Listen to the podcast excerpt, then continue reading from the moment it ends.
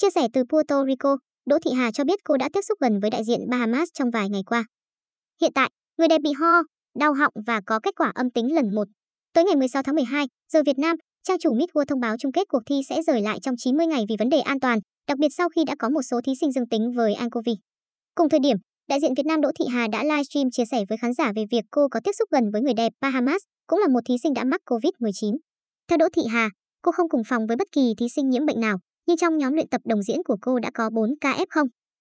Hoa hậu Việt Nam hai không hai không cho biết cô đã đau họng, ho vài ngày qua.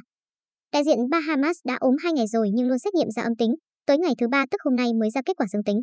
Mà trong hai ngày qua, tôi đã tiếp xúc với bạn ấy rất nhiều, đứng cạnh nhau trong lúc đồng diễn rồi trêu đùa, ôm hôn nhau, người đẹp hai mươi tuổi chia sẻ. Đỗ Thị Hà cảm thấy may mắn khi có kết quả âm tính lần đầu khi xét nghiệm covid mười chín. Ngoài ra, Đỗ Thị Hà tiết lộ đương kim Hoa hậu Tony Ann Singh và bà Julia Morley, chủ tịch cuộc thi Miss World, đều đã dương tính với nCoV. Đây cũng là lý do đêm chung kết cuộc thi bị hoãn đột ngột ngay trước giờ diễn ra sự kiện. Chia sẻ thêm về cảm xúc sau khi nhận tin hoãn chung kết, Hoa hậu Đỗ Thị Hà viết, lúc đó, tôi chỉ lững thững đi về phòng, đặt ly sữa đang cầm trên tay xuống và mở lướt lại từng ảnh từ hồi mình bắt đầu chuẩn bị cuộc thi cho đến những tấm hình những ngày gần đây. Có một chút hụt hẫng, nhưng chúng tôi không khóc nữa vì chúng tôi hiểu đây là việc nên làm để bảo vệ sức khỏe mọi người. Khi viết những dòng tâm sự này, tôi vừa bước ra khỏi nhà ăn nơi chúng tôi có bao nhiêu kỷ niệm ở đây. Mọi người vừa tạm biệt nhau, vì ngày mai mỗi người sẽ lên những chuyến bay khác nhau, mỗi người sẽ về một nơi, đại diện Việt Nam chia sẻ thêm. Cô cũng tâm sự thêm về hành trình chuẩn bị đến với Miss World đầy khó khăn của mình. Người đẹp xứ Thanh không có điều kiện luyện tập trực tiếp với các chuyên gia để chuẩn bị cho cuộc thi, cô phải ở nhà học trực tuyến vì ảnh hưởng của dịch và giãn cách xã hội.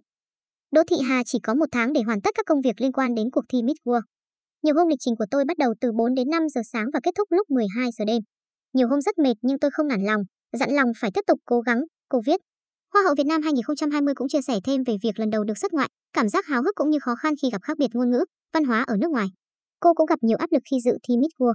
Trước đó, trang tin địa phương Primera Horan đưa tin đã có mười bảy ca covid mười chín liên quan đến Miss World, gồm thí sinh và nhân viên kỹ thuật. Tuy nhiên, trang tin trên không đăng tải cụ thể về danh tính các ép không, duy nhất đại diện Indonesia được xác nhận đã nhiễm covid mười chín.